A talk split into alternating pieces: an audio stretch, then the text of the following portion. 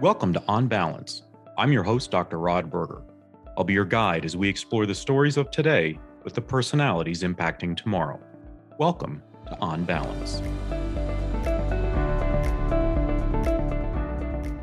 Okay, I think it's time for a reality check and a deep dive on where our educators are. I've worked in education roughly my whole career, and maybe more importantly, a father of two young children it's incredibly important to me how our educators feel. How they feel supported, the things that they need, and sort of the changes and the ebbs and flows of the profession and the impact that that can have in our communities and the families across the country at large. We're going to be spending today learning more about that with Francie Alexander. She's a former teacher. She's the SVP of Research and the Chief Academic Officer at Houghton Mifflin Harcourt, or as most of you know in the industry, HMH.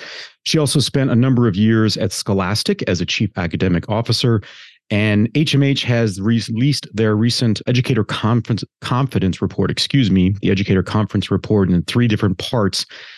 And, and Francie, I want to start with this. I mean, you have been in the classroom. I've been in the classroom. I think there are experiences that we have in classrooms that we feel sometimes are exclusive to our to ourselves and our own experience. And yet when we sort of walk out of the door into the hallway, we find we have shared experiences good, bad, indifferent. We have our uh, shared anxieties and fears, hopes and dreams as well. Take me through the through the origin of the report, sort of where we are now in 2023, and talk with me about it as an as an former educator through that lens, as opposed to where you are right now at HMH, and then we'll get to that element as well. Sure. And I appreciate the opportunity to get to share with this as a former teacher. And as you were, one of the most important things people tell us about participating is that somebody asked. You know, people want to be asked, How are you doing? And so the Educator's Confidence Report, and we call it shortly sometimes the ECR, is in its ninth annual. And for the past five years, we've been focusing on something we have called an educator's confidence index, mm, trying to adapt, if you would, some of the research practices like the Dow Jones, look at certain factors and, and give it a score. And so we've had some interesting phenomena. At the height of the pandemic, there was the height of the positivity, if you would, it's a hundred point scale. It was in, it soared up to the high forties. And we wondered about that, that we thought, wow, how could that be? And you know, I think it was because you talked about being a parent of school children. Teachers were feeling appreciated. There was that moment where we were saying, my goodness, look what they do. Now that I can be the POS, the parent over shoulder and sort of see what's going on, I understand even better. And then though we hit a low last year, and so then it was, well, what possibly happened? Most people were back in school.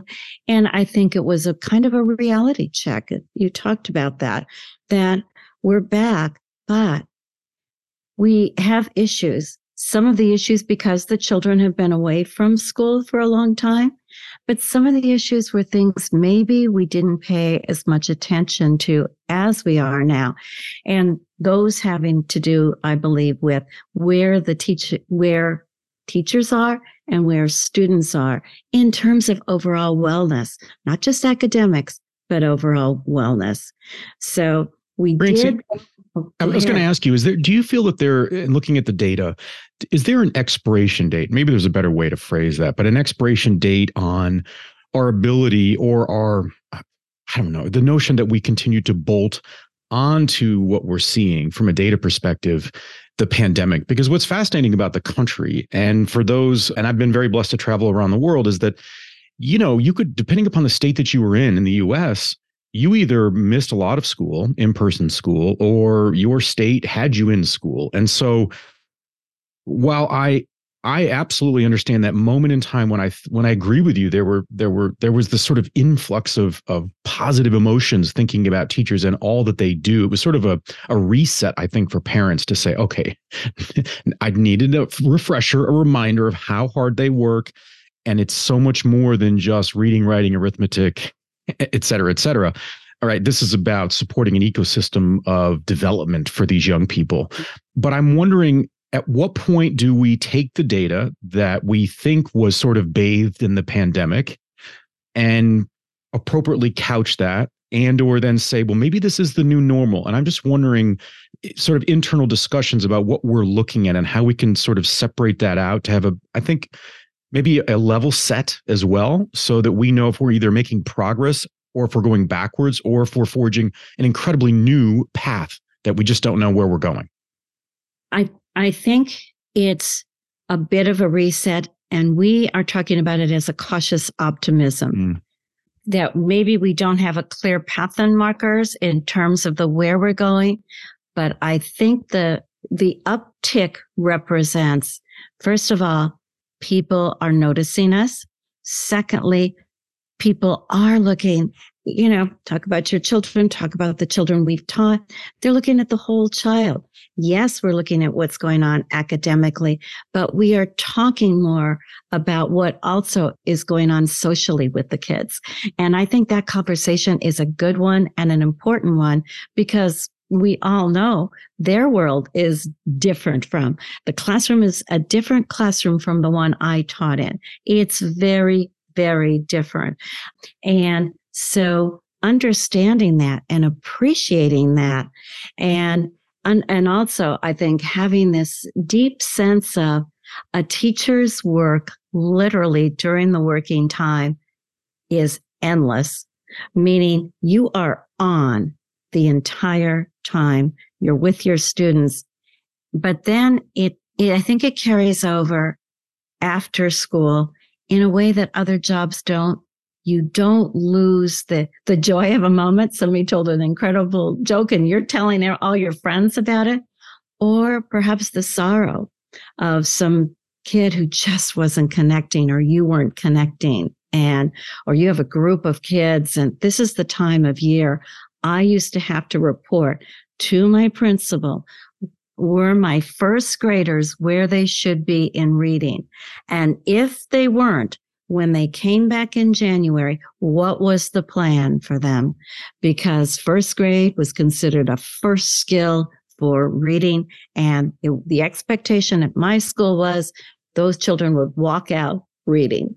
And so this is an incredibly busy time for teachers too. So I think we are in a time again, I want to say of cautious optimism that we're recognizing things we hadn't before and we're planning for meeting those things. And the, our, our studies show we do have new tools and that we can harness the power of technology in new ways to help teaching. One of the things that I get very interested in is trying to understand this next generation of teachers that are currently maybe in middle school or high school, but they're starting to watch their educators and think about, wow, I'd like to contribute in that way. They just, there's a connection that they have. And it makes me then think about the support and the structures we have in place to develop that talent that would then eventually matriculate into classrooms across the country. If I put you back into the classroom now, Francie, given what you see in the data and sort of where teachers are sort of asking for you know sort of an uptick in resources or opportunities in ways in which to meet the needs of children and also of the careers of today and tomorrow what do you, what would be a couple of the main areas of focus for you to get yourself prepared for today's environment? And maybe in reflection on the data that we're talking about here how would you sort of see yourself walking into a classroom in 2023 and what areas if I was your principal or if someone else was your principal, would you say, I'm happy to be here, but these are some things that I'm going to need to to build up on so that I can be effective in the classroom? Let me tell you, the very first thing would, would be, and I remember when I started teaching, it was this is your classroom, this is your world, you're in charge, and there was a sense that teachers closed the door and and took care of things. Now I would ask for more opportunities to collaborate with my peers more time. Indeed, on our study, the teacher said, we want a more balanced workload, meaning they are on with their kids, as I described before, but time to sit with my colleagues and plan, time to talk about those kids who maybe are still striving in reading. What are you doing? Where are you finding your kids are now? Or if there are playground issues, let's talk about it. So I think teachers need more time to be together. And I would ask for that. What are the opportunities for me to be with my peers? I remember when I started teaching, they said, you're, you're the most, you're going to have the most important job you're ever going to have. And it's not going to change the next year because you're a second year or a third year. Because these first graders, this is their only first grade. So this is the high point and the apex of your career. And I think we all need to keep that in mind that the children in our classes, you're going to be their only kindergarten teacher or their only chemistry teacher. Whatever it is, the significant impact you have. And I do think you need the support of your peers to fulfill that responsibility and that privilege. Francie, is there a data point in the in the report that that you look at it's it, you know i'm a big sports fanatic and i always find it interesting regardless of the sport but let's say after a game a coach is looking at a box score or they're looking at the, the sort of the data points and there'll be one set that they'll look at always because for them that says this is what happened during that that athletic event. Is there a data point in the report that you look at that you might think is a little bit more important than people might not even notice or they might just sort of glance over and you think you know what? That's that's a key indicator if we, as we look forward you know, it's something we just talked about, and it's that figure, and I have it on a card and a sticker because the teacher in me always has to have something. And and since I don't get to do bulletin boards anymore, I just make little inspiration boards for myself.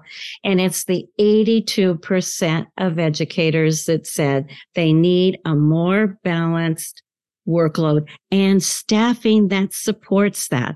That teachers really are looking more broadly than I did as a teacher. It's like, I have my class, I have this, really wanting to extend their practice and be part of professional learning communities. So that 82% is a big one for me. I always, and I, I appreciate the sports analogy and I, I think about all the data that you get after a game. And that coach kerr had said to his statistics people every game i get like a stat. Tell me what it is. And they found the one thing was the when the number of touches that the warriors had led to wins.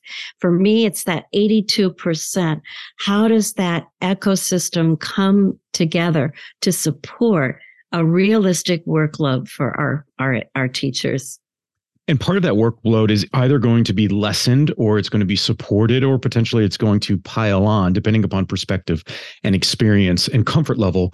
When we talk about artificial intelligence, I have uh, had the privilege to interview a number of luminaries in the space.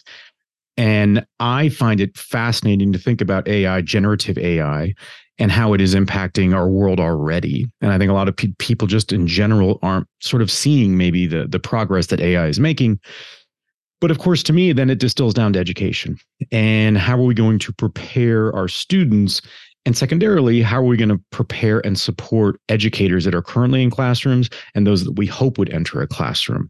What are you hearing? What what does the data, you know, reveal to us about AI? Because look, if we're, I think if we are calling a spade a spade in education, one area we have struggled historically is in adopting technology right? We mm-hmm. had sort of the the decade of let's just digitize everything. So we're just going to do a one-to-one conversion. We're just going to sort of throw that into the classroom and that should make it good. And then we said well let's apply that to scheduling. And so we just sort of were very rudimentary in our application of technology yet we have digital natives in our classroom and these young people are saying well look at all these possibilities. And so how should we feel? Or, or sort of the what's the the index of where we are and our comfort level with ai and where we think we need to step up whether it's hmh or it's in, within the public school system? Give me sort of your state of the union of ai and and the receptibility of educators across the country. Certainly. And starting with the ecr to me it was a revelation. Very few teachers were using AI in any way. However, for next year, so you have the load like under 20% using, having some experience, over 70% saying they'd be using it next year.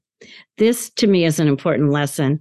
Teachers are going to be at the front of this and they're understanding it in really interesting way. And in teaching and uh, and i think of this why do we become teachers? Because we want to be lifelong learners. Nobody has to tell us to be that. We know that's one of the job perks and expectations. So i think of teachers first as teachers as learners.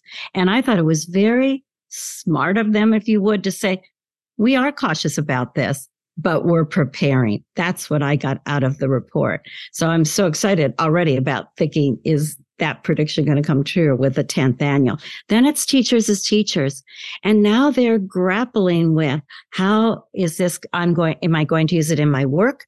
And how am I going to use it in that part of my work that is, impacts my students. So, for example, at HMH, we have experience with a program called Writable that uses artificial intelligence to provide students with feedback on their writing. Because with any technology, and as you point out, the adoptions have not been smooth in education, and it appears that educators are behind. I think here's a place educators are going to be in the forefront because they're not looking at it as yippee skippy, there's something new. No, they're looking at it strategically and what are the problems I'm trying to solve. So in writing, the problem I'm trying to solve is if I assign all these papers, I really don't have time to give the quality of feedback I want to.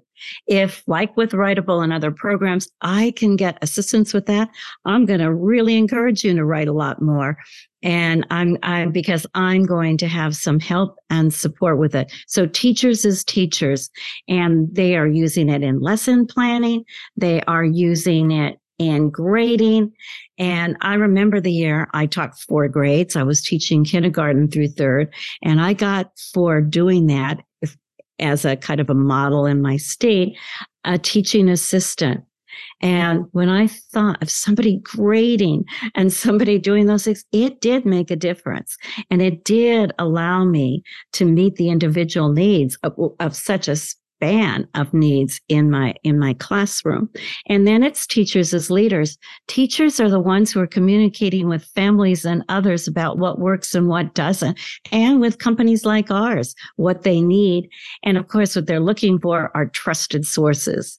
And we're working to be that because when they use something they want to be sure it's equitable. They want to be sure that it also has in terms of all of the safety procedures and protocols and those things that they're using it in a safe environment. They're not sending their kids or going themselves somewhere that they don't want to be. There have been all the recent reports of you can look up topics like gymnastics and see things that you don't want want children to see and all of that they know in our environment it's going to be protected it's going to be safe Take me inside HMH. I, this is what's fascinating to me because I've worked in education and ed tech. And so I've been in these conversations and conferences and with investors and, and these sorts of things. And it's always fascinating, I think, because, you know, if you're a company that's providing products and services and solutions to the education market, you really have to be you have to be sort of delicate in the way in which you you task your r&d department sort of what are we going to research and develop? Are we going to go mm. too far in front? Is you know are our schools ready for this? Are our students there, there's a lot that goes into this. This is not just retail right? But we're also in a world to your point around ai and we're seeing a major uptick in the desire of educators to implement ai into their their teaching practice. And we also know the students are doing this right? Writ large. Right. they are integrating it in. This is this is all that they know so how do you balance that as a company when you think about how you want to look at innovation and also requests that you get from the field of education because HMH uh, of course is an iconic brand across yeah. the mm. country and the world and so I would imagine you get a lot of you get a lot of sort of suggestions in the old suggestion box of what people would yeah. like to see and you are charged as a company to sort of you know pace that out right understand sort of yes that we're going to we're going to table that, but that's an probably an important development that we're going to want to look at. How do you do that? How do you think about pacing? Is it changed now because of AI, just as a company, in the way in which you think about ideating through these ideas? And the pace of change is more rapid than than it's ever been and that we all know and that's because of the introduction of these new technologies and how information shifts and grows and bodies of knowledge grow. And one thing that we do we stay very close to our teachers. This is one way through this this survey but there are other ways. We have something we have a teachers facebook group that like has thousands of teachers in it now who just talk about our reading program and who discuss issues or problems they're having. And of course, what do the teachers like best? They like the solutions that are provided by fellow teachers. We try too. we, if somebody has a question, we're there. We try to answer it. And it's thank you. But I really liked being in this classroom with this teacher and, and, getting that particular answer. So we're building these communities of learners and teachers together. That's an important way that we're doing it. And, and we do here. Teachers want it to be integrated with other things that they do. Not you mentioned piling more on, not just another thing.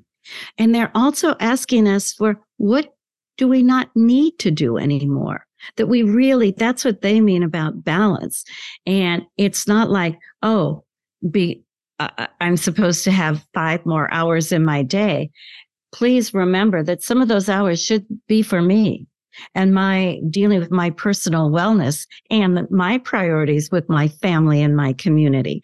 Yeah. So let look at my workload that way, not we're going to give you another two hours. You could do something in the classroom, but some of that for self time. And then to use your time in the classroom doing those things that teachers do best. And there is not any kind of an application of AI or anything else that can second that relationship with a student, eliciting answers or conversations that the student didn't even know they had in them, having those great discussions with students, having those explications, having those moments of joy and discovery when a student figures out something that you weren't quote, even teaching. And they took it to another level. And again, those moments of humor, those moments of sadness and sharing, those deep relationships. And I can tell you as a former teacher, and now at this time of year and the holidays, there's nothing better than getting just a note. It could be by email or, or traditional mail, just something that says, you made a difference on this this really helped. This helped our family or a kid writing, you really got me through something. Just those moments or just in conversation, some gratitude and some appreciation goes a very long way. It's the high touch to all this high tech that we're dealing with. I love that high touch to the high tech. Very well put. Uh, Francie, I'm curious. I, I see i think i have a i have a thought that one area that we could continue to grow in i think and develop which is to lay out the opportunities throughout the educational ecosystem. I think that we have traditionally, it's a sort of an either or. Either you are in the classroom or you're in administration. You're either in K 12 or you're in higher ed. But you and I both know that, you know, even if you just sort of put our careers up, there are lots of different ways that you can positively impact education across the K 20 spectrum here in the US and abroad. And I think we should probably work on that from just a talent acquisition objective moving forward to support what young people think of education because some people are meant for the classroom some people are meant potentially to work for an ed tech company or a curriculum company mm-hmm. or to represent a brand or to speak up you know all these sorts of things. So take me into the decision when you decided to leave the classroom and you then began your journey and it may have been straight to scholastic or, or to some other stops but help me understand that decision making process and how you thought about applying your love and talent in the classroom and doing that in a different and more varied way as you have the last so many years? What was interesting because I was asked as a teacher to do, if you would, a commencement talk for teachers in a teacher education program. And in it, and I, you know, how you think of things differently when you think you're going to talk to somebody. I talked about everything I'd learned as a teacher and what it had done to my life, you know, personally, professionally. And I said, I hope my stu- I said, my students have helped me be ready for anything. So when the opportunity came, and it, it came still in public education, and it came to be in a state department of education, it was that I could be in, in the terms now that young people use in, in that's a job now being an influencer. It was like said you could influence your profession and what happens to other teachers in our state. So now I like to joke and say, I, I didn't know it, but I was an early influencer.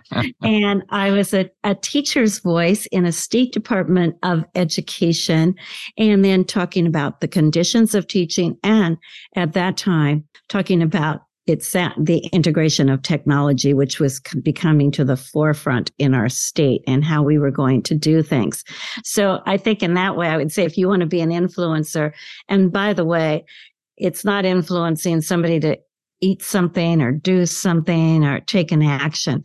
It's influencing how somebody's life trajectory is going to be. That's pretty big and that's pretty important. And so you can do it in the classroom through all the students you teach and you teach those students and their families and their communities. You're part of all of that. Or you can do it by supporting teachers, by providing instructional resources that we you know make a difference providing assessments that really get at the information you need as a teacher i'm not just giving this as an exercise for somebody else thinking that way and then of course listening providing a mechanism for teachers, for school leaders to have a voice in shaping policy and in shaping the very materials that we present to the field, they come from ideas we get from educators so they can see themselves in what we do. And we like to say sometimes, you asked for this, and now we do this in this iteration of the program. Well, I think it's incredibly important to have representative voices that understand not just the classroom, but understand the the delicate relationship and partnership between our private sector and our public sector. And I think you do that in spades, Francie. You bring the background that you have in classrooms, obviously as an influence and working with State Department of Education, your your your long and and long achievements at Scholastic and obviously at HMH. And I think these conversations are important so that we connect the dots. I think we are moving at a very rapid pace with technology and our understanding and application of education. We've got to have people who understand that spectrum of development and to do so in a very thoughtful, I think, caring way that represents really what the spirit of education is and you do that very very well. We want to thank Francie Alexander. She's the she's the SVP of Research and the Chief Academic Officer at HMH. I would encourage people to check out HMH's Educator Confidence Report online, learn more about that and the questions that are being asked currently and those that are going to be asked in the future, the profession and the field at large. I'm your host, Dr. Rod Berger. This concludes another chapter of On Balance. Connect with me via LinkedIn, Twitter, and Instagram. I'm Dr. Rod Berger.